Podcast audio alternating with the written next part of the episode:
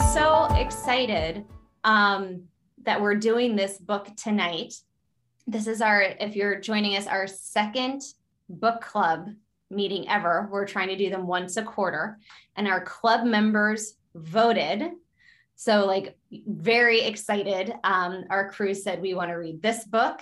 And for the first time ever, because this is our second book club meeting, we actually have the author joining us. So that's, yeah.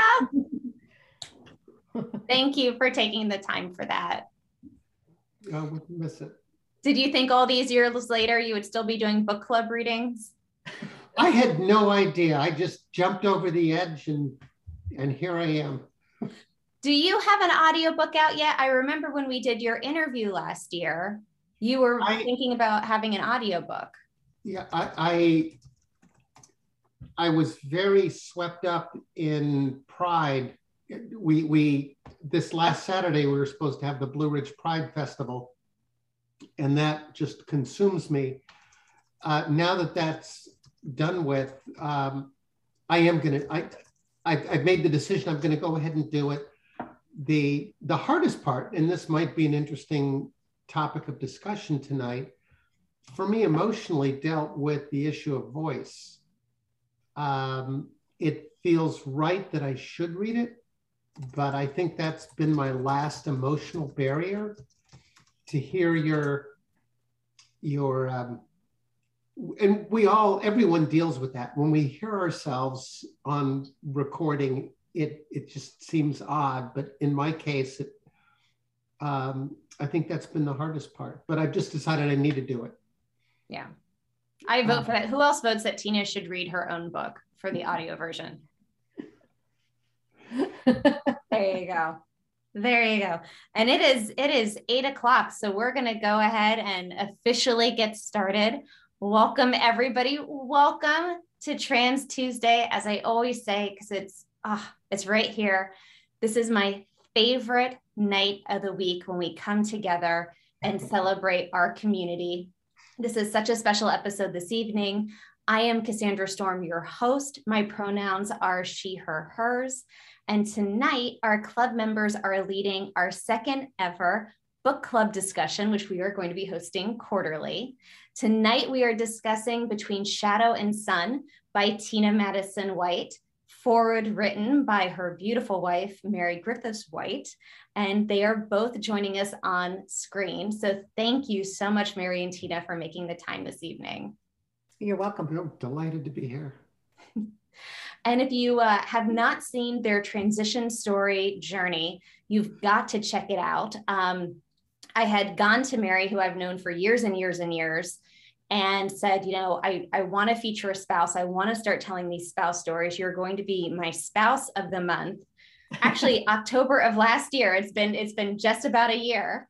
And um, Mary and Tina gave us so much of their time that instead of the traditional like one episode interview and a follow up on Trans Tuesday, we made you both the entire month. So if you are inspired by what you see tonight, there's a whole string of videos on the Trans Tuesday or on the um, transition journey section of myfeminineheart.com.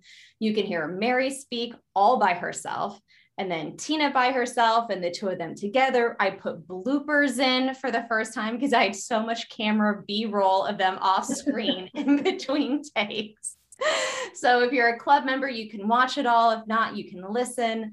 Um, but I, I hope that you enjoy their videos and I hope you really enjoy tonight. So excited. Uh, when I interviewed you both last year, I read this book and knew how special it was and was really eager uh, to share this with the club members who voted for this to be happening tonight. So, hmm. speaking of our amazing club members, I want to give a big shout out to the amazing ladies you're seeing on screen. And I'm going from my top left to the bottom. So, but in case it's not it for everybody, please wave. Hi, Bronwyn Drew and Michaela Roden, Liz Tattersall,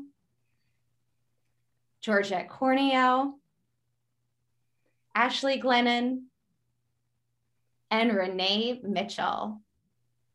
Thank you, ladies, so much for joining us as well. And uh, in case you are joining us for the first time, what My Feminine Heart is, is we are a membership club with a private online community and an interactive online show where we feature special episodes like this on Tuesday night. So this is really a platform for trans women to share their stories in their own voice. Now, tonight we are going to have discussion amongst us in the Zoom on screen, but we welcome live comments and questions from our Facebook chat um, that I'm going to be monitoring as well. So hi, everyone. Thank you for joining us. And tonight we are going to get started with our first question from Michaela.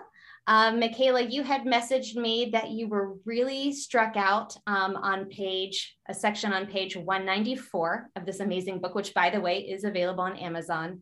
And I have to tell you that when you sent me that message, it's highlighted in my book too. so if you would like to share that, I would love to hear what you thought of the passage and uh, what our amazing author thought too. Hi, Tina Mary. Thank you for being here. Um, Hi. Um, the, the, the passage that I, that kind of um, really hit home for me was um, the part where it says, if, if I want my family to honor my future, I reasoned I needed to honor their past. I was asking them to accept a little discomfort and to invest a lot of effort in order to support me. Wasn't it fair that I accept a little discomfort too? So when, I've only been transitioning for two years, almost to the day. And when I first started, I thought I could really, really honor that and um, not really care whether they call me by my previous name or they call me their brother or uncle or whatever it may be. But the farther I get away from my old self, the more it's I have a an emotional reaction inside. I don't know how to deal with that actually right now, but I'm I'm being respectful to everybody and I'm letting I'm giving them their space. And I have to say that it takes a year, two years, three years, whatever it may be, as long as I have their love, that's way more important than how they address me. So how did you deal with that situation? Yeah, that's that's that is probably one of the most important questions. Um, and and I was nervous writing and sharing that because I did not want someone who does not want to be uh, dead named, uh, for lack of a better word, to feel that that wasn't okay. Um, I wasn't trying to impose a different standard, but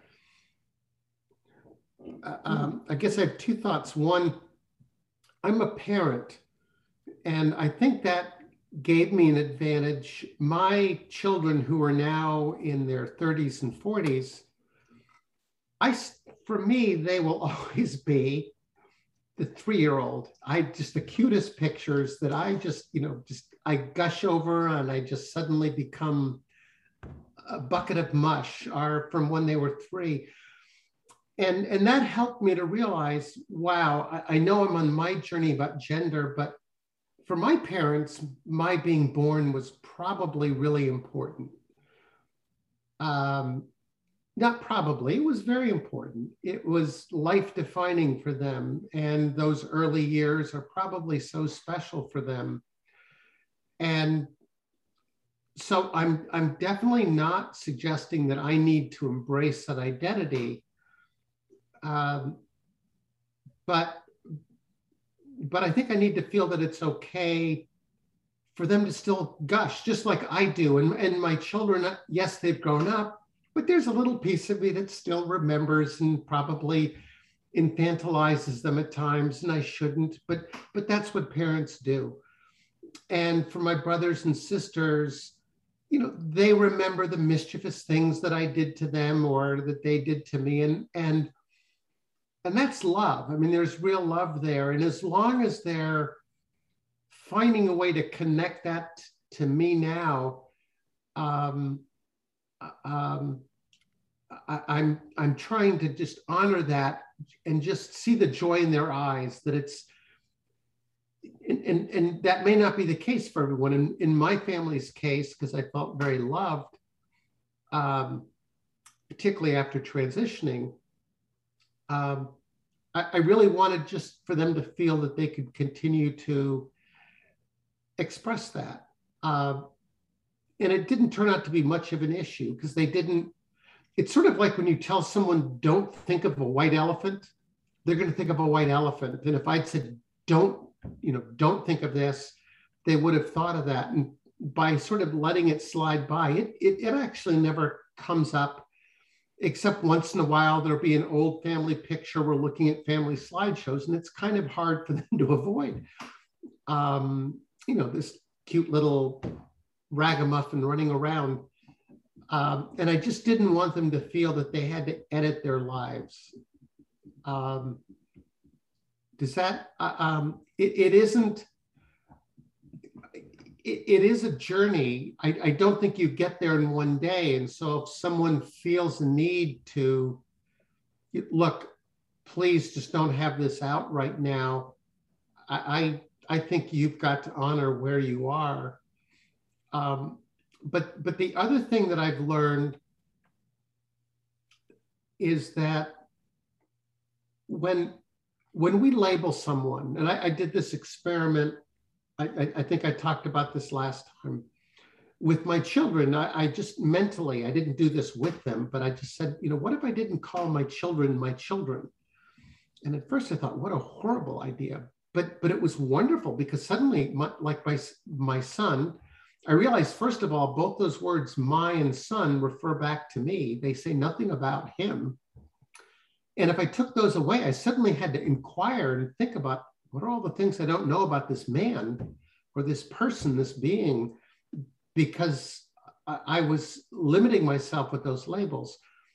And what I've learned is that when we label someone, we're actually labeling ourselves. When someone labels me, whether they mispronoun me, they're actually not defining me, they're defining themselves as someone who is caught up in either um, something nefarious like they just hate trans transgender people or it could be just that their mind just says oh big shoulders guy. And um, and they're actually defining themselves and giving me information. And i've tried to learn that how people define me or attempt to define me is actually telling me more about their journey so if my mother stuck with when i was three that's just telling me that she so loved that memory in her life. Um, and I've really tried to think about labeling, and when I am labeled, actually, it's the person labeling themselves. And as long as I'm not feeling physically threatened, I find that very helpful. If I'm feeling physically threatened or or even emotionally threatened, it's very different. And then I get very protective. Is that well, yeah, that, I, I thought that was amazing. Yeah, when, that was it really hit home for me as far as as just kind of um, me as I am internalize a lot of things and and to just know that the other person, a lot of this, a lot of these things that other people refer to you as is really about them and not about me. So thank you very much for your insight. Yeah. I loved that. I mean, I'm really going to be thinking now when I hear people do that because it, it makes sense when somebody has a label and they're labeling other people, it does say more about them. Um, I just want to say quickly to our audience for some reason, my live feed is not continually showing the chat. So, welcome everyone. Uh, I hope that there isn't an issue going on with Facebook tonight because I do see like a couple saying hi, like Robin Kunkel and Rami Sargon. So I'm now seeing your messages. But if you have a question and a message in there, uh, please type it in. I hope that I am getting them. Uh, I'm to keep checking back in, but so sorry if if anything is screwy tonight. I'm just to put that out there now. It's not acting as normal as it usually does. But um, we had another question from another one of our club members in this Zoom. And actually, I was hoping that we could have a bit of an update. You know, Mary and Tina, you shared through the book um, your different experiences with your family members. and you know acceptance from them one i'm wondering have there been any changes for us since all of us any of us who have seen your interview last year have there been any new developments in the last year in your lives of family and then bronwyn has a very specific family question for you too well tina's family hasn't changed and quite frankly neither is mine my daughter is still a problem i mean she never she doesn't call me but i'm still calling her regardless because she is my daughter. I try to keep in touch, but it's pretty, um, it's not deep conversations. She's very, she's standoffish.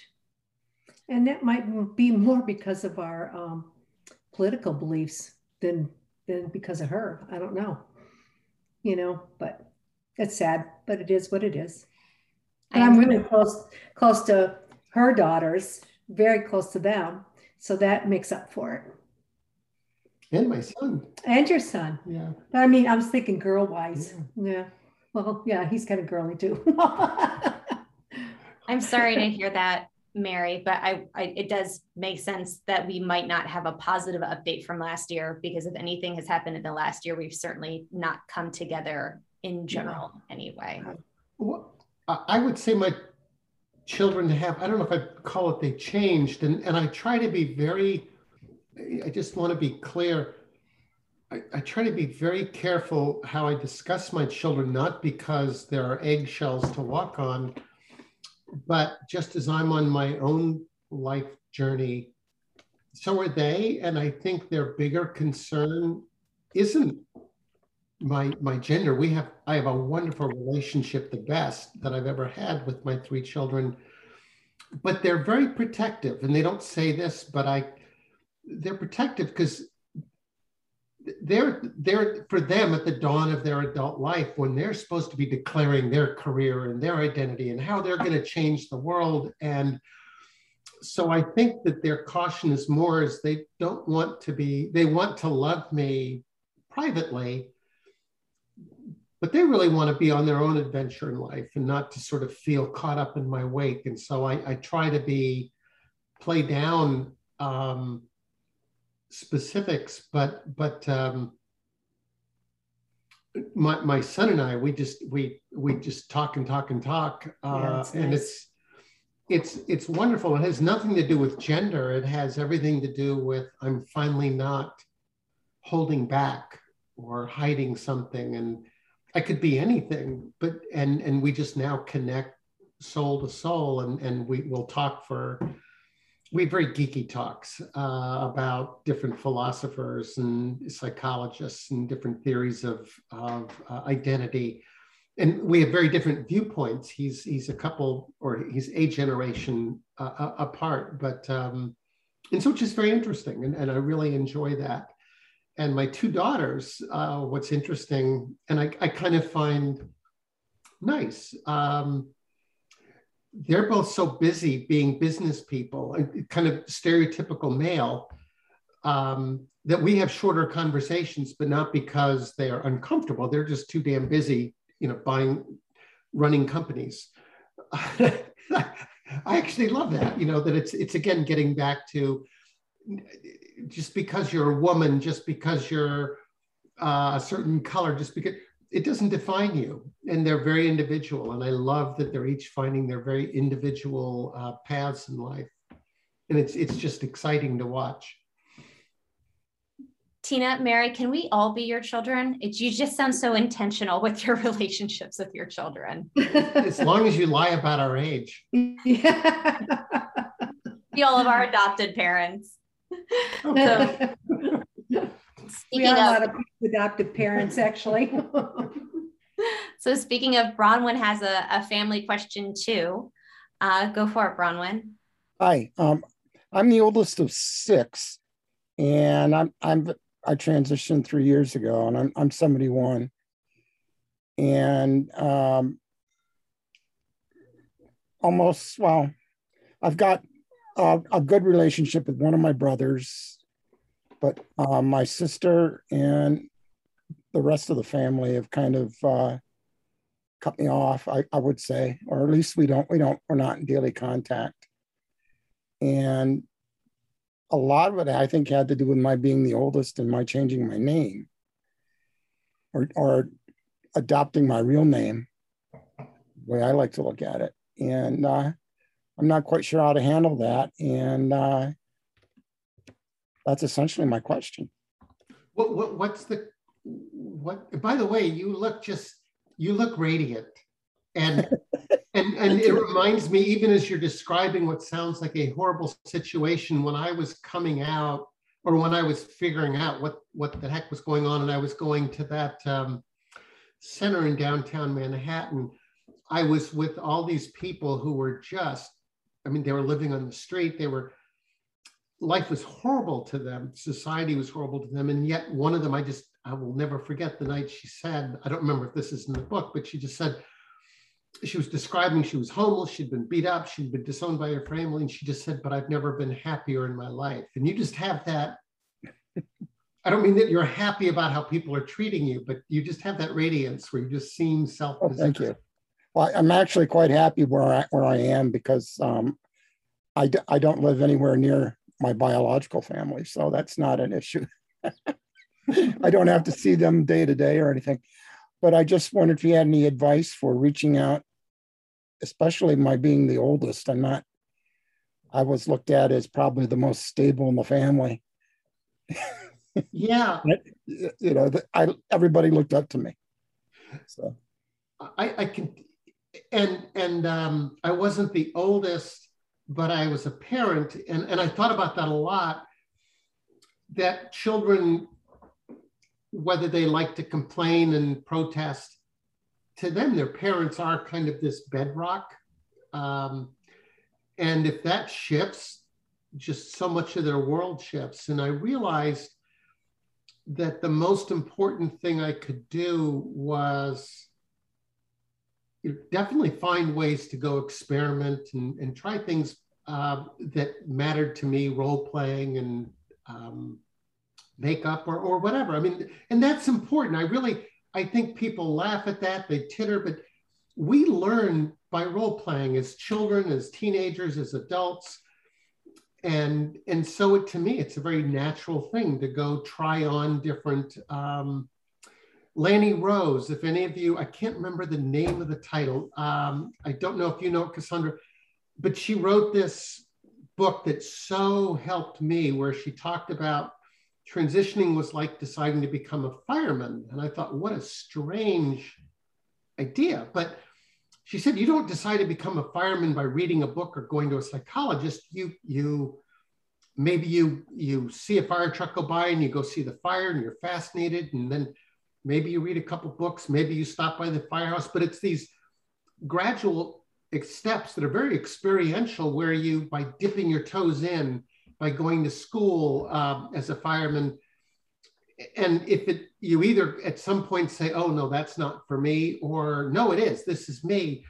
And I think that's what it means to be on the journey we're on is you can only, you can only travel it by actually walking down the path and um, and I think I just wandered from your I question. think you did too. Sorry, no, but but it's but um, but, but but no. My point was I I need to separate my exploring my path. I can do in parallel with still being kind of a rock for the family, um, mm-hmm. and uh, um, being there for them and it will take them the best advice i got from my therapist because i kept trying to i wanted to be perfect and i wanted to do the perfect transition and i wanted to be the perfect at coming out at work and with my family. And she finally stopped me one day and said tina that's bullshit. Um, you're, you're not respecting your family. Look it's going to take them even if you were perfect five to ten years for each of them to come to terms with this because they're on their own journey and they have to unwind all kinds of things about not just about you, but about how they think about parenthood or about siblings. And, and you have to re- you have to give them respect um, and give them the time. And the, analogy that I built in my own brain was that's going to tie back to your question, I hope, was um, if you're a sailor and you're on rough seas, what they tell you to do is, is to look at the horizon because the horizon doesn't move much. The waves around you are moving. And that really helped me to think about in any of my relationships stop trying to worry about where we'll be tomorrow. Stop trying to make my son feel better. My, my children felt devastated um, by the transition. Um, and I think what helped the most was I stopped trying to, to fix it and to pressure them that they needed to feel good about it tomorrow.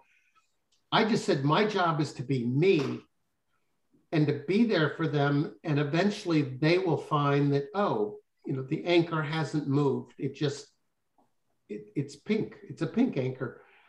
Um, but I had to give them that time. And, and meanwhile, it was enough work for me to say, how do I still, as a parent, if, if and when they come to me, do I give good advice? If Mary comes to me, how do I just, how do I still be me in this new kind of uh, presentation?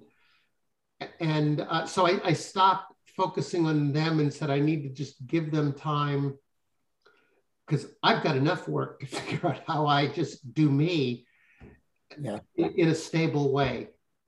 Yeah. Well, um, in T- oh God, I'm sorry, Brian. Tina, Tina, you said in your book that you had been the problem solver, talking about all our different roles in families. You know, Bronwyn obviously would be kind of the leader, natural as the firstborn if you went away from being the problem solver, when did you feel comfortable regaining that role? I, great question. I th- that's what I had to let go of. Was it wasn't my decision. It's sort of like when you pick a mentor.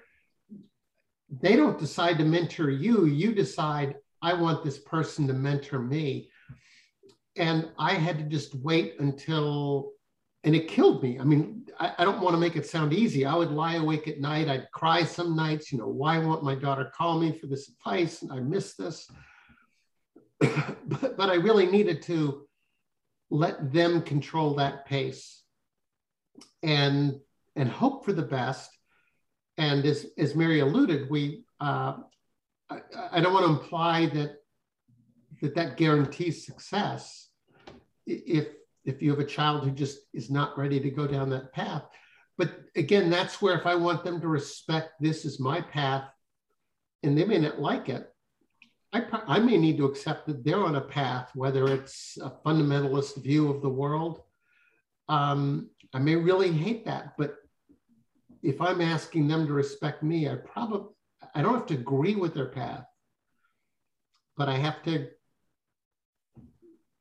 I have to grant it it, it's painful, just like it's painful for them. It's it's it's hard. Does that connect with you, Bronwyn? Yes, and I think you've been talking to my coach as well. Her coach is on the screen.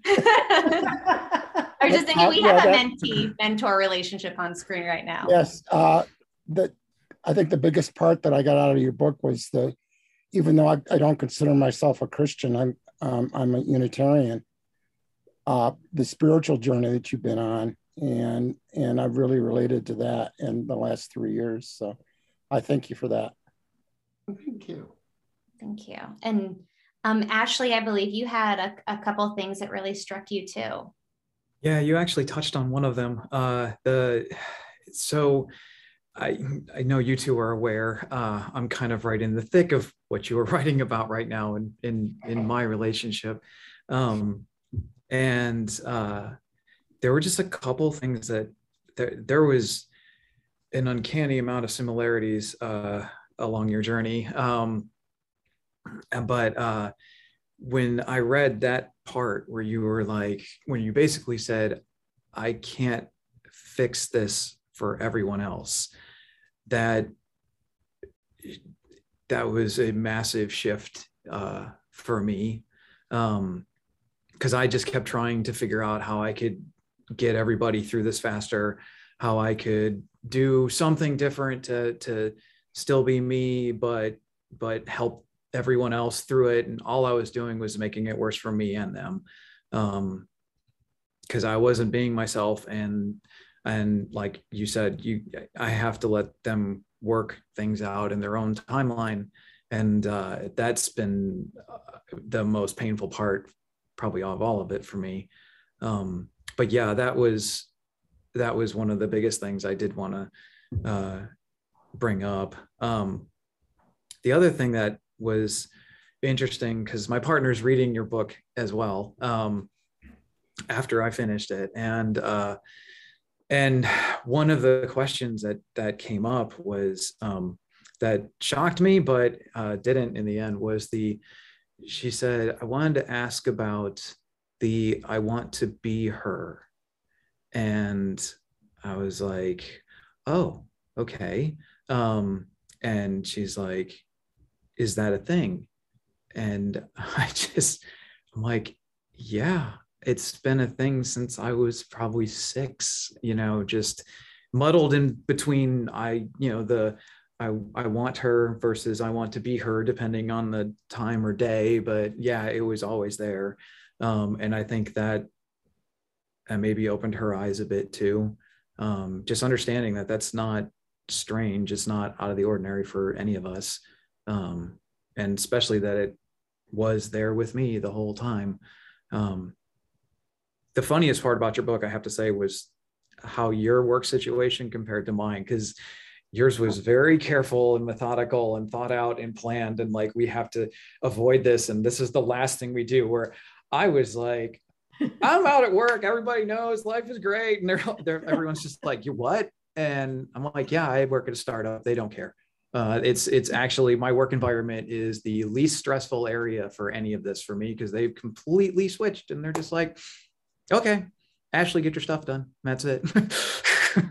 so it's uh, it was it was a hard read at times, but it was a wonderful read, and I just wanted to kind of at least let you know the things that touched me. Uh, and yeah, the the fix it part really really sang to me, especially when I told my partner that. She's like, "Yes, yes, that is exactly it." so thank you. Well, thank you. I I think what I've learned is the the most beautiful gift we have to give to the world is not to fix it, it's to be genuine ourselves. And that's hard enough work for anyone. You don't have to be trans. Right. Um, and and I, I found that our story has resonated with people discussing race, people discussing just lots of identity is is a is a universal issue. And and, and I actually think that we just bring a particular lens to a, an issue that is a one of a universal human condition. But um, I, I was, you said your spouse was surprised. Can you can you say it again? Something about I want to be her.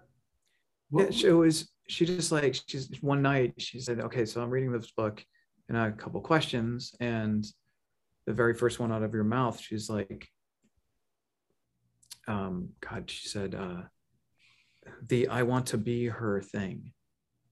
And I was like, oh, you mean, is that what I thought? And she's like, yeah. I'm like, yeah. It's just, it was hmm. just kind of like it was a thing. It wasn't like a question. It was just kind of a, is this a thing that everyone goes through that is trans? I'm like, well, I can't answer that, but I can at least say that you did. And I definitely did. And I'm assuming that many yeah. of us do.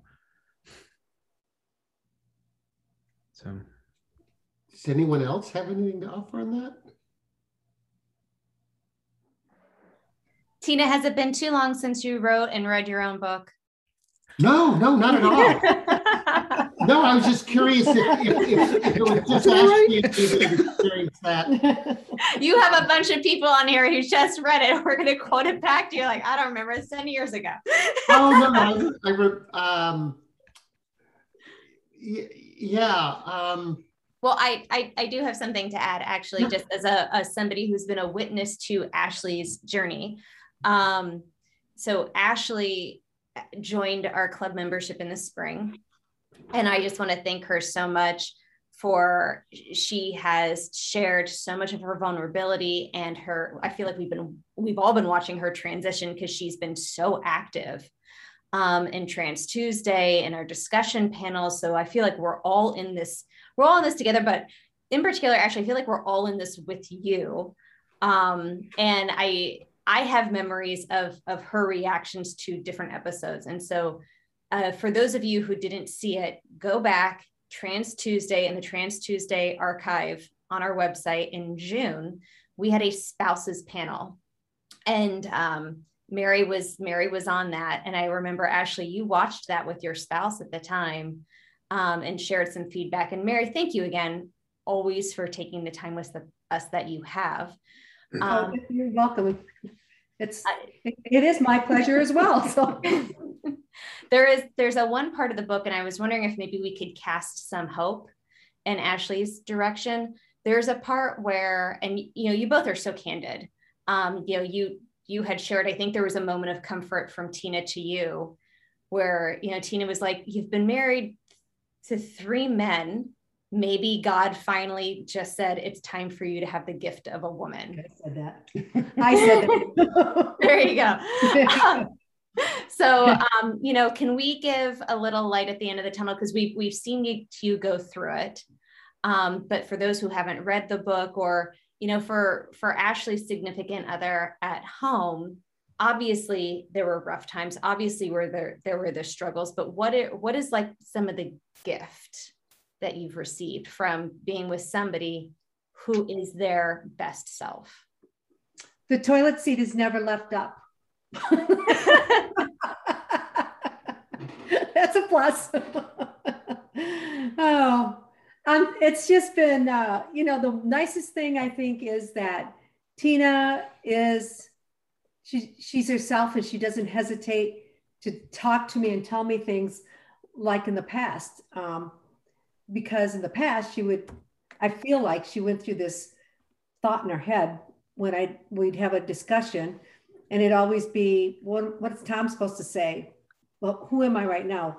Am I supposed to say what I really feel, or do I have to say what Tom should be saying? And now she is herself, and she just, I mean, we have such a we have such a great relationship. Um, I just enjoy being with her. You know, she's pretty smart. That helps. yeah. So I don't know. Does that help? Oh, here she goes.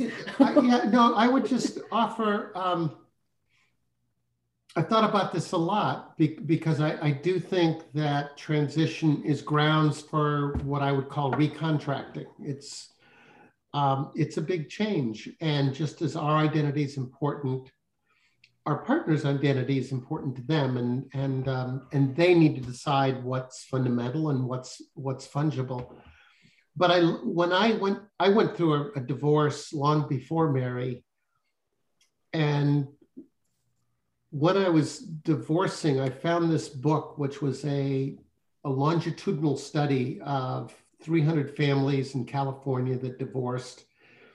Longitudinal means they, they interviewed the parents and the children at the time of the divorce, and then they interviewed them five years later. That study yielded so many insights that they got almost everyone to agree to be interviewed 10 years later, and then again 20. And I don't, I, I think they've continued it on. And the biggest insight that they gave to divorcing parents was that if you people who rush to a new relationship too quickly ended up divorcing again. And what they found when they looked across their whole population was that it took you emotionally three to five years to just resync yourself and to figure stuff out. And if you if you moved any faster than three years, you were probably going to repeat whatever mistakes you'd made.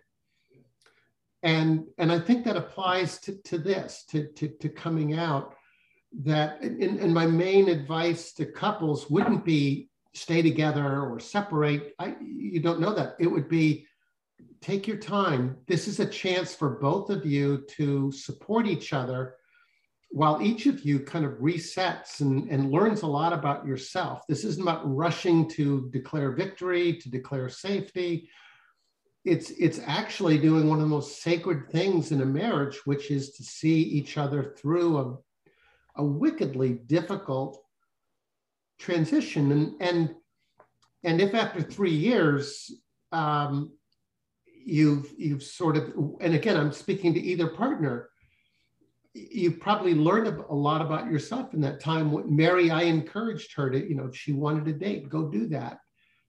Um, and I did as well. Yeah. Yeah. Um, but we didn't do it.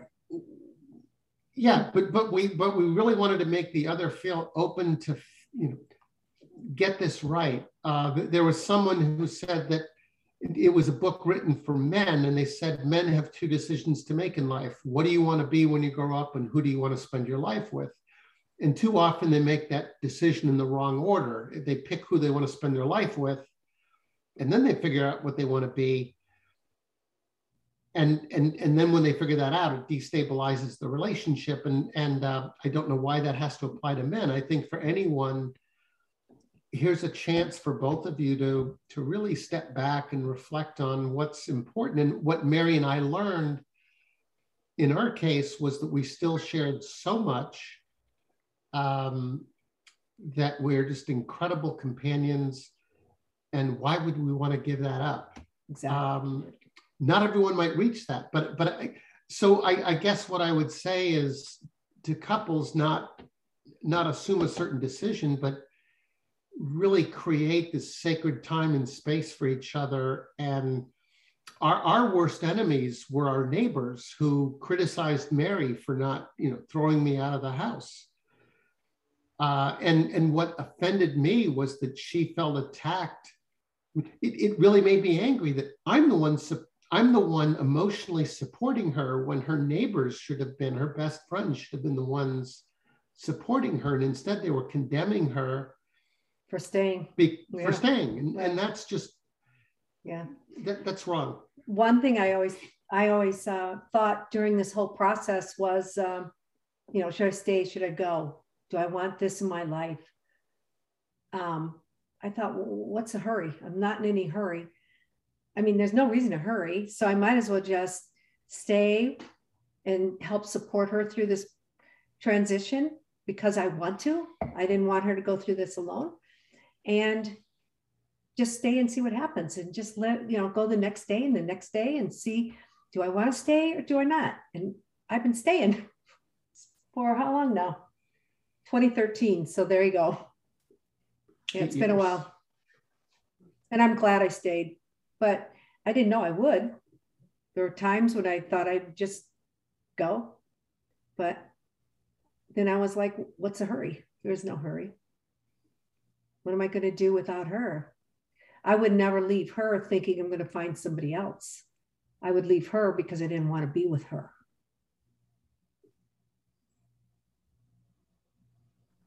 Wow, thank you. Ashley, how does that resonate? Is that helpful? it resonates. uh, I, think I think Mary knows how much it resonates. uh, but um, yeah, no, it's thank you. Just so you know, Ashley, I did not share with Tina what uh, your wife talked to me about because I thought it was just between yeah. her and I. So. She hasn't shared with me. She just told me she talked with you. well, so the rest of us on this call are in the dark. Yep. But I, I didn't know you all had connected, but that is something, Mary, that, you know, people come on the show and they offer, you know, reach out to me if I can help reach out. And, and you two have been so amazing with that, but not just on the show, in life in general. I know that you have, you're not therapists, but you have unofficially counseled and taken your time to speak with other couples and you're just changing the world so many but also one couple at a time and and that's that's the butterfly effect right there. So I'm so glad that you all have found each other. Thank you for connecting. Actually, when you said you two know, I thought you meant me and Bronwyn because we're oh. always on the discussion panels with you. so thank you again um, for always being so vulnerable. And I think, Liz, we have a question from you too. Yes. Uh, first of all, thank you so much. I thoroughly enjoyed the book. And as a family member, this question is really, it's for Mary, but I'm curious to hear from Tina as to what your response will be as well. as a family member who supports what my sister Miranda has been going through and supports the family that is um, working to be together, how do you recommend the family members, as we talked about, we're all at a different place in the journey of acceptance and understanding, continue to reach out to offer that support. There's the, hey, how you doing? How's it going? And that is just so, you know, passe. It, it just, it, it's one quick question, but I know that I, I want to be there for my my my new sister and her spouse and how do i go to each of them so again it's for you mary as the spouse to say i want to support you how are you and that question continues right because you're still on a journey the and i'm still on a journey and then um, tina what is your response as well so i think what you said right there caller our visitor and say, you want, you want to go to lunch? Do you want, do you, do you want to, how are you doing? Do you mm-hmm. want to? We do have many states separating us. We're not okay, so you can corner, call it, like no, you said. And I do. yep. And just just say how how are you doing? Is there anything I can do to help you? Um, I'm here for you. No, you can call me if you want somebody to talk to. I didn't have that. So that would be nice to know you had somebody she could call and talk to. Um, I couldn't even call my sister because she didn't know. So, yeah, that's what I would say. And she's going to have a longer dis- a longer answer. I think that I think that the most toxic emotion in the world is shame. And it's something that we suffer from both before and after transition is this constant feeling of shame and guilt that we've done something wrong and you don't need to fix that we have to we have to work out our own journey but just being in your presence and not feeling shame is is all i would ask of of a family member um, transitioning isn't like a a magic genie where suddenly everything's wonderful. You're still working through um, this, the same stuff in life, um, but now you're able to talk to people honestly about it. And if you're able to do that, I, I found when I transitioned that some people thought I would suddenly have all the answers, and you don't. Being a woman is hard. Yeah. yeah it doesn't solve anything. You're just not you're just not hiding something anymore, but you're still working through, just like cis women. Um, I, I don't like that term, but I don't have a better. But you're still working through. Gee, what does life mean? What do I do? But to be able to have those conversations without some overtone of shame from your family or friends is is an incredible gift, and and that that's all I would ever ask from any of my family or children. I don't care how they feel about me as long as they're not ashamed of me. That's the, probably the hardest. That's the one thing that just that hurts. Thank you. Thank you. Thank you.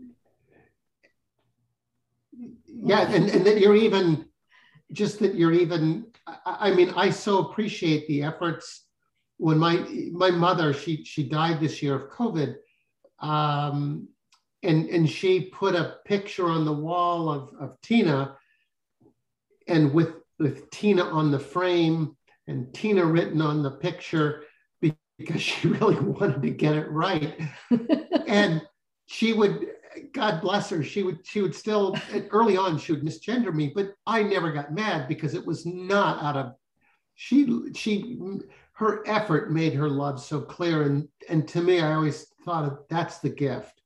Wow, for someone to try that hard, and and by the end, what was what was hysterical was she would get me right. She would she constantly misgendered my brothers because in her mind she just said whatever you're thinking say the opposite and so she called my brother she all the time, which if any of you have siblings and you know sibling rivalry, I was like, yeah. but anyway. That's awesome. and I have to add, her mother was 88 and she was 87, 86, 87 to 88 when she was doing all of this. So that's amazing. Yeah. Wow.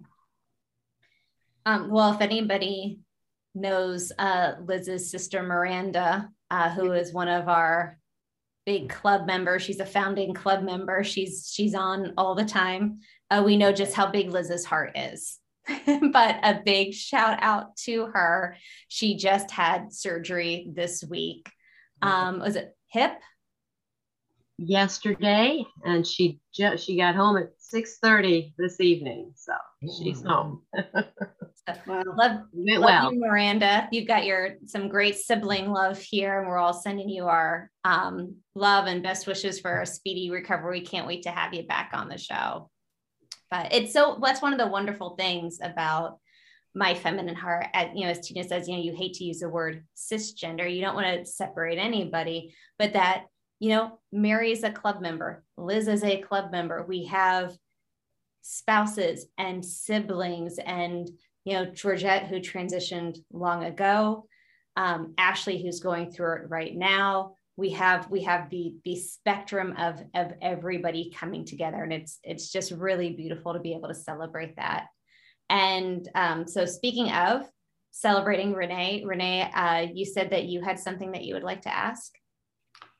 Not really ask. I just want to say thank you, first of all, for being so open and honest. Um, my book is so dog eared and marked up. and we've touched on most of the things that I've marked up.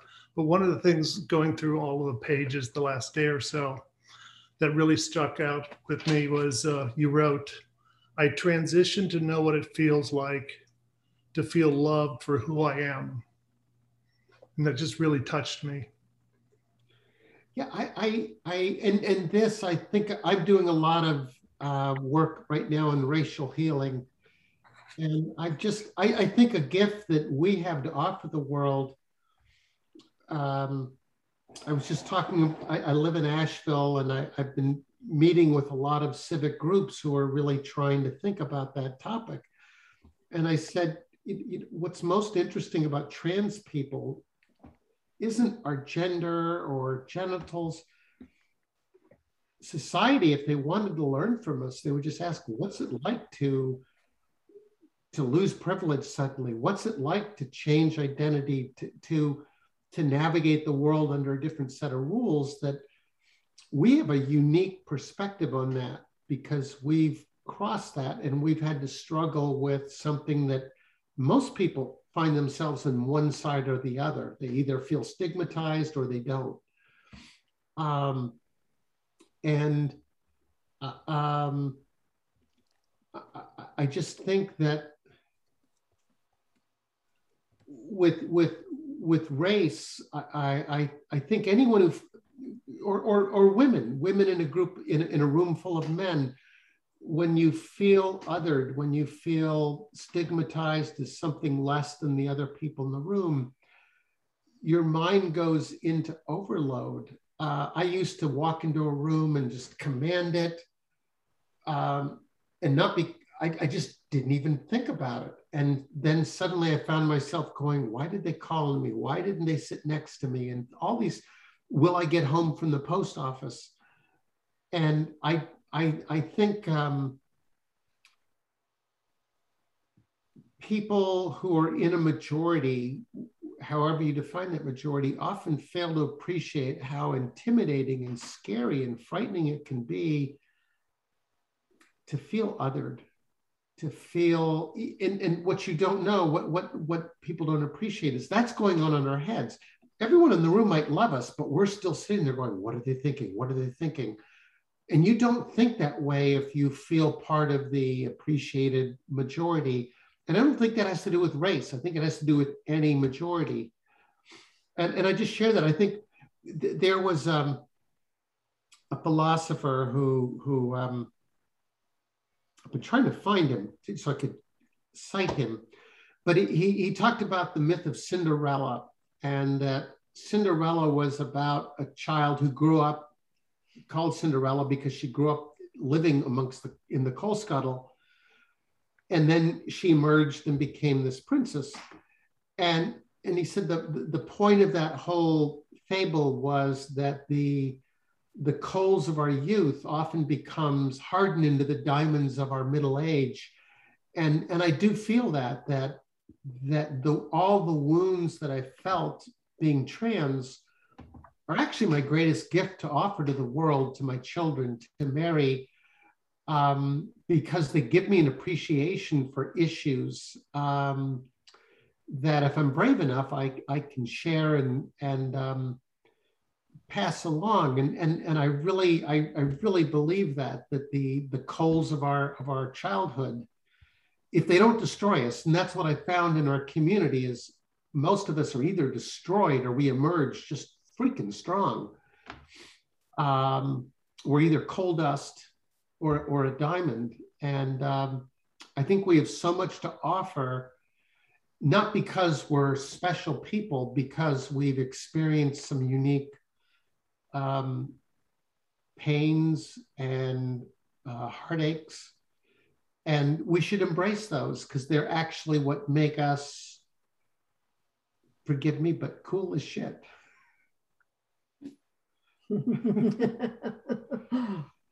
Renee, I have to say that I had the same passage highlighted as well. Well, okay. highlight because I have the I have the electronic version, though I'm getting the paper copy the next time we are together so I can get it signed if you will do that. I love I don't know if any um, buddy is out there. If you can't tell tonight, this is a very smart couple. And Tina wrote this as though it was like her dissertation. so there's a there there there's a beautiful writing and, and philosophy and, and and everything. And one of the things I will say jokingly, unanimously now, I won't mention what our first book was, um, but it was a book that Miranda told Liz to read to understand what it's like to be trans. And it was the first book everyone overwhelmingly said, This is the definitive book that we have to read. And then most of our group didn't like it. So it kind of was like a sesh. When we finally got on the screen, we read this definitive book, and it wasn't always fun to read. If anybody's read any books like I don't know the the the Game of Thrones Ice of Song of Ice and Fire series. You know, when you read a book and it goes on too long, this is a book that you truly can read in a couple of days. But it's it's so beautifully done, and there's so many. The entire thing is just a human moment. I, I challenge anyone to read your book and not find something to connect with. Um, and in what Renee was saying with with the part that she dog-eared about love, there were two kind of bookends that I always kind of come back to with that, where one, you know, you had talked about being your biggest enemy, that no one hated you as much as you hated yourself. And that if like child protective services knew how you treated yourself, they would have taken you away. but then, mm. you know, so there's, you know, the ability to find that self love. But then on the other end, how can we really accept love from others like you've been saying, if we don't put our full self out there, if we're not showing who we really are, are we really accepting love for who we are or for the image that we are putting out into the world? Yeah, I, I um, I think this was in the book. Uh, I think we need to reread it. Um, no, no, no, um, uh, no, I do a lot of other writing, so sometimes I don't remember what's in the book versus other writing. But um, I think the most important thing that I did, and, I was discussing this with, with someone yesterday, um, Thich Nhat Hanh is a, a Buddhist monk, and he he just writes lots of. He's one of these people who just has lots and lots of quotable phrases. And one thing he talked about was this, this notion if a, if, a, if a mother hears a child crying in the crib, she doesn't go debate with the child or remonstrate or whatever. She picks it up and just holds it and says, I'm here for you. And and he said that's what we need to do with ourselves and and i during my darkest days i went every day for one to two hour walks with just myself and um and i just said i'm here for you and i said wow you must be in a lot of pain and that sounds silly but it was the most profound thing i did because i realized I had, and this this applies. You know, alcoholics have found this issue. People with lots of other conditions have found they haven't been listening to themselves. They haven't been there for themselves. They've been judging themselves. They haven't just been there to say, "I love you. What can I do? I love you. What's the pain you're feeling?" And and I didn't try to solve anything in those walks. I just tried to sit with the decades of pain and say, I'm, I'm here for you. And I, I realized in those moments that the trust I most had to earn wasn't from Mary or my family, it was from me, that I had not been there for me and just saying, I'm here for you. I had been continually um, throwing myself out with the trash, just saying, to be protective, I'll, I'll hide you. Um, and and what could be more profoundly sad and, and what could better explain why you have such a high suicide rate if you're saying to yourself i'm not here for you. I don't hear you. Um, i'm going to hide you. There's it really i think if i were to give anyone advice it, it would be to start with that. Just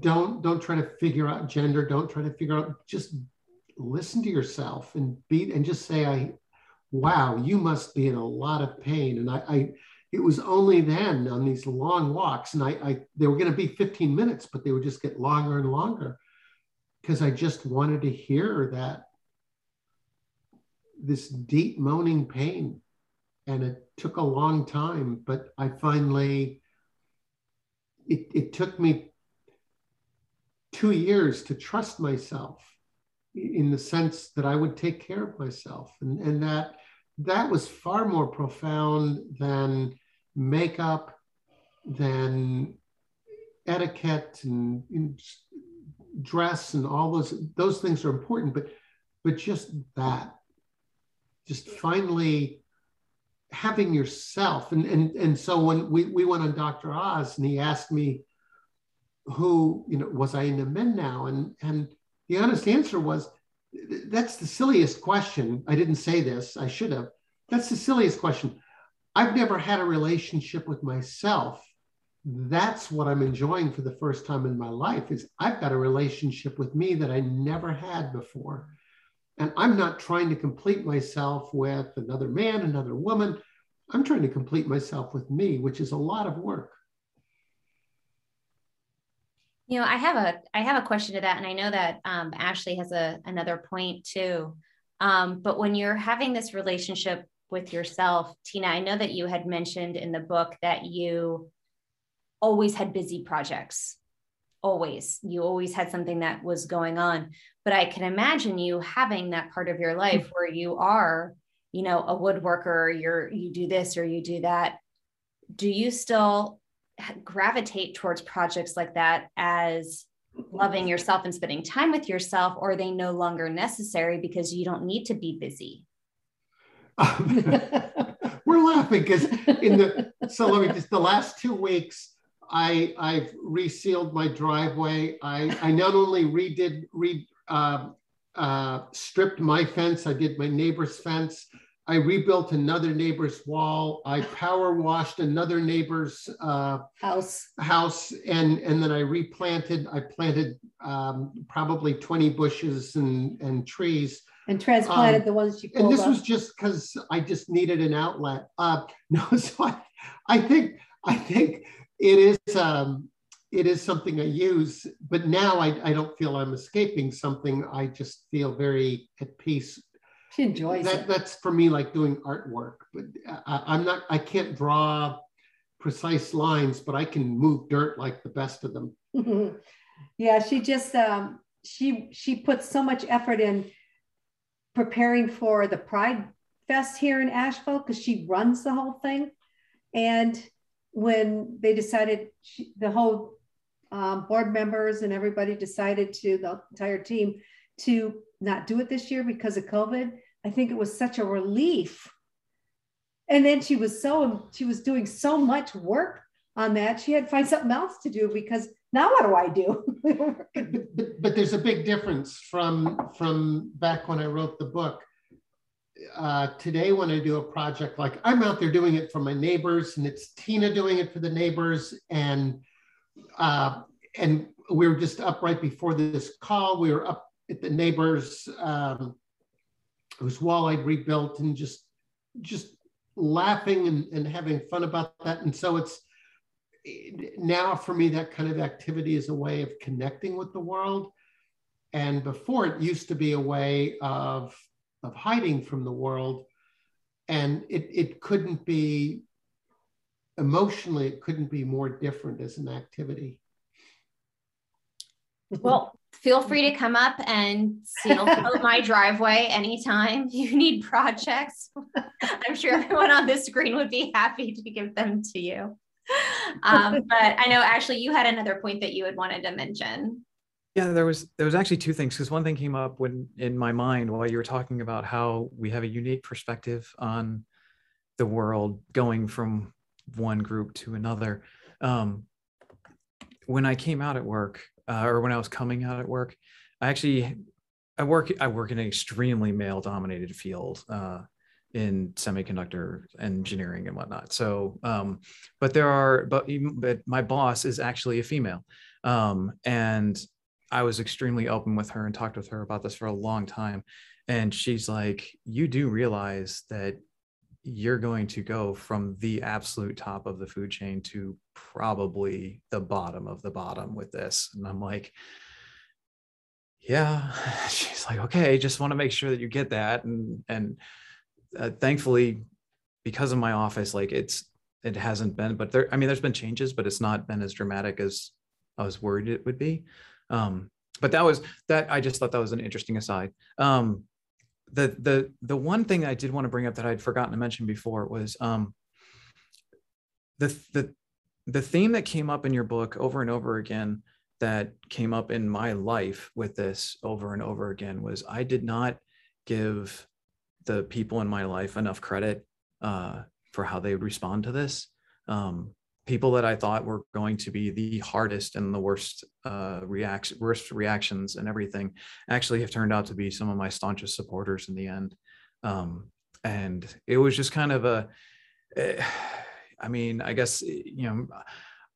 I give a lot of credit to my friends. Like I'm surrounded with wonderful people. Uh, it's you know something that my partner and I have worked really hard to find a really good solid group of friends and our and our families are kind of amazing too but like um but yeah every single person was a gut wrenching fear every time and in the end it was unnecessary but boy it sure seemed like it was necessary going into it um so it was like it was it, it just was an interesting look back uh after going through all of it realizing that you know yeah, I, I just didn't give people enough credit, I guess. it's, But by the way, let me just stop it. Do you know Lynn Conway? No. Okay, your homework assignment is to go Google Lynn Conway. okay. And you will realize that you are actually at the top of the freaking food chain. Lynn Conway blazed a trail for us in the 70s as an IBM executive. Lynn Conway is credited with so many things in the semiconductor industry, writing the handbook. I mean, and, and you'll find several other examples. Uh, we are, if you could pick one industry where we stand head and shoulders above the rest of the population for number of patents, contributions to society, uh, cell phones wouldn't exist as they are without us um, you you should just learn a little bit more so you could re-educate your boss and say, actually, uh, I, I beg to differ. We we've been the leaders, and and you should just learn your history. I, I don't mean that as as a parent. You should learn your history, but I mean I mean you you in your industry have one of the most incredible stories to tell. Um, that um, so you should be very proud of it and um, and educate people because um, you're you're standing on the shoulders of giants. Um, and she is unbelievable. I, I can't even imagine someone who I mean, any one of us to I don't know about you, but I can't even imagine coming out in the 70s oh, as as a you, and, and, as an executive. Um, but um, yeah, so learn about Lynn Conway. What a what a what a person. Um, but um, I, I really again, I've really been humbled to realize uh, what it must be like to be black in this country, to be uh, Hispanic, to where you walk into a room and, and all the things that we're now struggling with, you know, how do I, how do I gain acceptance? How do I gain credibility again? Uh, what are they thinking of me? Uh, um, a lot of people in the world have to deal with that all the time. And we probably have a bit of a, of a key to how do we translate that shift in feeling to to other I, I, everyone at least that I can see is white, and um, I think that we have a once we get our shit together, and each of you should just you know focus on you. But but when you're ready, um, I think one of our gifts that we have to offer is just try to figure out how do you help people who don't understand, they just don't, people say, what do you mean I have privilege? And they get all angry. And I think that we, better than anyone, should be able to describe what's it, what is it about privilege? Because um, people with privilege often just don't understand it until they lose it. And, and most of us have. And um, it really is something that if we move beyond just our gender and our identity issues, I think the real gift we can give to the world is perhaps to help uh, people cross that that bridge. Thank you for that. And I, I have to say, um, I'm shocked knowing Tina that we all have not gotten individual homework this evening. So, but if you're at home and you haven't read the book yet, Between Shadow and Sun, that is your homework at home. And uh, I think we've got time for one last question uh, before we wrap up. Georgette, I know that you had something that you wanted to share. Uh, hi. Um, speaking to Lynn Conway, I have read much about her and her problems with IBM. Um, but I also transitioned in the mid 70s. Mm, wow. and, and, I can confirm, like Ashley said, um, I worked in the computer hardware industry, which out of 20 some people at my particular site, I worked on Department of Defense installations that uh, there was only one other woman besides myself. And most of the guys were like, why would you do such a thing to become basically like a second class citizen? And uh, being, my mother taught me not to accept those kind of ideas. I guess I was a feminist per se, and I refused to be that. And after about five years, I was in charge of all those guys. And because they knew me, they did not uh, um, question me because I could do just as good a job or better than all of them. My question, and I hope I can be respectful on this, is since I transitioned so many years ago, I've always made it a point not to bother reading all these uh, transition stories and books because for me it's a lot of uh, been there, done that. Uh, not to make light of any of it, um, but and I have had a couple people when I've told them my story, they wanted to ghostwrite some kind of a story, and I've always said, look, as far as I'm concerned, my life has not been anything outstanding. Uh, so you know, but do you find writing such a book is um, not sure the right word, but uh, I guess um, helps you to remember all this and to work out any further demons you may still have about it. Um, because uh, one of the, I'm not a, you apparently ran journals because you always would quote some of those. I was never a, uh, a writer of journals, diaries, whatever. I've tried over time, but I always lose interest after a while. And uh, and after 45 years, uh, facts and things like that are a little bit scarce. you tend to forget them. And uh, I've been very fortunate in that uh, when I came out to my mother, um, who was the arbitrator in our family for the kids and everybody, um, she was very happy that I finally figured out what was wrong with me back in my, the 50s and the 60s, and that I had a plan to do something about it. Um, and so uh, most of all my cousins, my aunts, uncles, parents, my brothers, sisters, some of the nieces and nephews are the only ones that uh, ever knew me before. Most of all the newer ones and other, and when they take spouses and things, they have no idea about the prior thing. So do you really, did you gain a lot of self-knowledge and I guess writing all this? Yeah, great question. Um, so one, writing that book is the hardest thing I've ever done. It was, I actually rewrote it eight times. And I mean, when I say rewrote, I don't mean like little edits. I, I mean, changed the order, changed, just changed everything.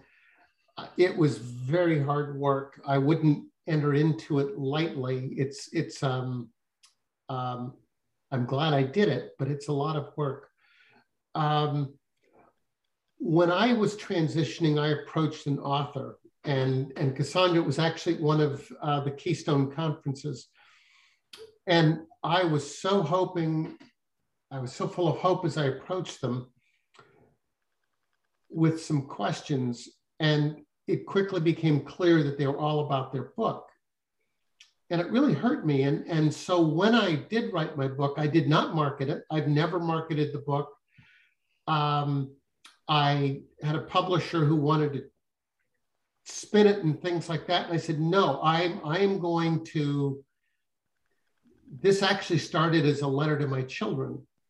And, and um, I like to think that maybe if there's a lot of honesty and it's it's because that was my audience. It wasn't how do I get published? How do I do this? It was how do I explain this shit to my children? Um, and um, and and I've just made the promise that I would let it. I would give birth to it, and it was on its own after that. Uh, and I would stand behind it. I'm very proud of the book, but I've really tried not to do that because I think all of us are on such an intimate journey, and and it's so hard for anyone to prescribe. Here's what it means to be trans, or here's how to be proud. And I just tried to share in all my vulnerability and as as I was willing to be as honest about myself as I could. I was a little protective of family members uh, and what they wanted revealed. But um, it, I didn't write it to solve something. I really wrote it because I felt I owed that to my children. Um, and I wouldn't, uh, um, unless you really feel called. I think there's so many ways you can give to the community. I don't think you should feel that you're only real if you've written a book. Um, there's so many ways. Uh, what you've done, if coming out in the 70s, I mean, that's just freaking amazing. Yeah. And and if there are little pieces that you want to share, um, what I would advise anyone to think about, I think the most sacred decision you make when you write is who's your audience. And so before you write a word, I would say, it, it just made all the difference that I was writing this to my son and my daughter. And how could I, I mean, I was looking them in the eyes as I wrote what, you know, how, and it really affected profoundly what I, what I wrote because I, I, just couldn't mince words with them. Um, and, and I, I think I think about if you feel called to write is who are you writing to? And I would write to them and then just plan on seven rewrites. Um, what, what I learned from editors was that we tend to write, particularly those of us with an academic background, we tend to write, I'm going to tell you what my conclusions are. Here's the argument of the story. Here's the supporting evidence. And then here's, you know, I'm going to repeat them. That's not how people read a story. And it took a, a very wise editor to train me. Don't give it all away in the beginning. Share it as you felt it and experienced it in your life. And it was very painful for me to share some real moments of vulnerability without foreshadowing you know, how much I grew through the experience and just being very vulnerable about what an idiot I was.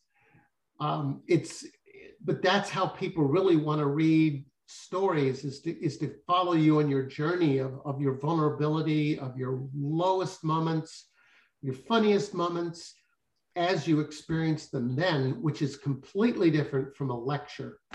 And if you just want to more make points, I would stick to it's a very different format that's very valuable, valuable. Um, but um, and, and, and yeah, you should explore it. But boy, is it a journey. um, I tell a lot of my bits and pieces of my story to the people that I'm around.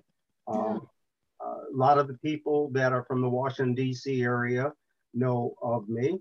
I'm very active in a very large uh, LGBT uh, 501c3 organization that runs through all the states. Uh-huh. Um, I only give some of the X-rated material to a very few people that I know, something I would never really publish. Because I did have a lot of, I, have never been married in the uh, traditional sense, so I have no children. I did have a partner for some 39 years, um, and she died in 2014, which is why I'm trying to find out what I can about what's happened in all those years. Mm. Because I we completely went off the grid and just did our jobs and stuff like that. So thank you for your time. You know, this sounds like this would be another great workshop with Liz. Liz, if you could lead us sometime in a journaling exercise, because I can tell you, Georgia, I have the um, I have the same issue of of journaling as as well, yeah. but love to write. So same with Mary and Tina have been writing a magnum opus to my era in the wedding industry since I for like the last nine years. and that like the tear completely open, rewrite it for the seventh time. So I feel that pain. Maybe we should all just start with Liz and journal first. But um, before I wrap up, does anyone else have any last things to ask? Yes, Bronwyn. Thank you for the writing tips. Uh, I'm struggling. Well, not really struggling. I'm. I want to put out a uh, do a book with my artwork and my poetry and um, and it's uh, I'm not sure where to begin, except maybe at the beginning. So, but thank you for the inspiration. Do it for yourself. Don't don't yes. do it for the publishing industry. And for God's sakes, we've been spending a lifetime not focusing on ourselves, and that's my biggest thing: is do it. Even if it never gets published, you should feel so blessed by whatever you put down on paper or whatever format you use. Thank you. Thank you. Thank you, everybody, so much. I've got so much to share. Um, so next week, uh, we are not live for Trans Tuesday. We are pre-recorded with an interview with a surprise sister. I'm not unveiling who it is yet, but I have waited over a year to be able to interview this person. Uh, so that is going to stream live next Tuesday. If you're a club member, you'll be able to watch the video. If you're not a club member, you'll be able to listen for free. And um, we had some great comments coming in, one of which was from a Josie J. Um, Johns. Um, that's so nice um, for the two of you. Congrats on staying together. And from Louise Richardson, I don't know why I keep missing this, but I'm glad I found it. Louise and everybody out there, send me your email. So if you want to know when these are happening live, or you'd like to join our wait list, you'd like to join our club, you want to be in the know, um, I create an event on Facebook for every single Trans Tuesday that we do, that we air. And um, I also send an email out every Tuesday. And I try not to overspan, but every Tuesday you would get an email as to what is happening and when. And if you find our events on Facebook, if you say that you are attending, you will get the notification when we go live. So I hope that that helps you there. I want to thank everybody so much for the beautiful love and the hellos and the hearts that they have sent this evening from our Facebook audience. I hope I did not miss any questions. As I said, it seems to be acting a little funny tonight. Um, but some other very exciting things for our club members. So we had a meeting last week. We had um, an unscheduled Zoom meetup for club members to give their feedback. And one is uh, this year's Halloween party, because we did do a costume party last year. This year, we are doing it as a Zoom social. So, all our club members, whether you are out or not, you can participate and we are going to make it a costume party. I haven't decided yet on what the prize is going to be, but get your costumes ready. This is your one month warning for the last Tuesday in October. It's going to be a big, fun Zoom social party. It's not going to be recorded, it's not going to be streamed. So we'll be able to just sit back, have some fun and a good time. And another really wonderful thing that we got from our uh, club member feedback uh, Zoom last week was the empowerment that some of our club members want to take my feminine heart kind of into their own hands at the next level. So starting this Saturday, coffee talk. I, you know, I'm not even going to do it. I'm not. I can't. I'm not doing that accent. But there will be coffee Saturday morning. Coffee. I, I, could feel it coming out, and then I chickened out as it was coming. Um, there will be coffee talk Saturday morning.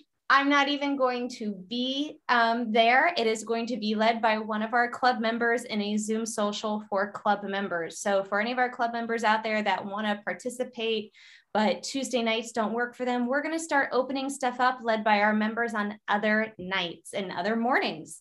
So, this Saturday morning, I am going to send out a Zoom link in the next couple days. Bronwyn, don't email me tomorrow morning because you didn't get the Zoom link yet. I'll let you know. She's the one who's always, she you look at her spot. She's always on me. She's like, did you send the Zoom link yet? There will be a Zoom link before Saturday morning. Um, Grace is going to be leading it. She is our, she is going to, well, I'm not, I don't want to spoil the surprise. I'll let her share that, but she is doing some amazing things in the Catholic Church uh, with her own transition so she is going to be leading this cause for a while but other club members out there if you have something that you're passionate about that you love that you want to share with the other members of my feminine heart please do as we are preparing to reopen our membership later this fall. Uh, and for everybody else if you loved our talk this evening please share it. And if you haven't had a chance to read the amazing book written by tina forward written by her wife mary and you can just tell the love and the, um, the tears and the years that went into this book that we all enjoyed, um, which we did not say about our last book club selection. but uh, go out you can buy it on amazon. It, you can download it tonight and read it um, while you're going to bed. I promise if you get the digital version you're going to be highlighting um, through. If you get the paper version like renee you'll be dog earing it between shadow and sun, a husband's journey through gender, a wife's labor of love. Um, thank you to Bronwyn, Michaela, Liz, Georgette, Ashley, and Renee for sharing in this experience, reading along with us, for being such valuable club members, and for having a piece of the book that spoke to you to, to share tonight. Thank you, Mary and Tina, so very much for your time as always, just come back every week. We just we just adore having you on. I'm feeling verklempt. and thank you, everybody else at home. We love you all. We hope you are having a great week. And if nothing else tonight, I hope that you are not feeling alone. That if you have a sentiment that relates to what is happening tonight, we are feeling it too. Somebody on the screen has probably experienced it, and I guarantee you, you can find a moment like it in Tina's book. So give it a read. Good night, everybody. We will see you again in a couple of weeks. We love you. Thank you. Bye bye, everyone. Bye. Thanks so much.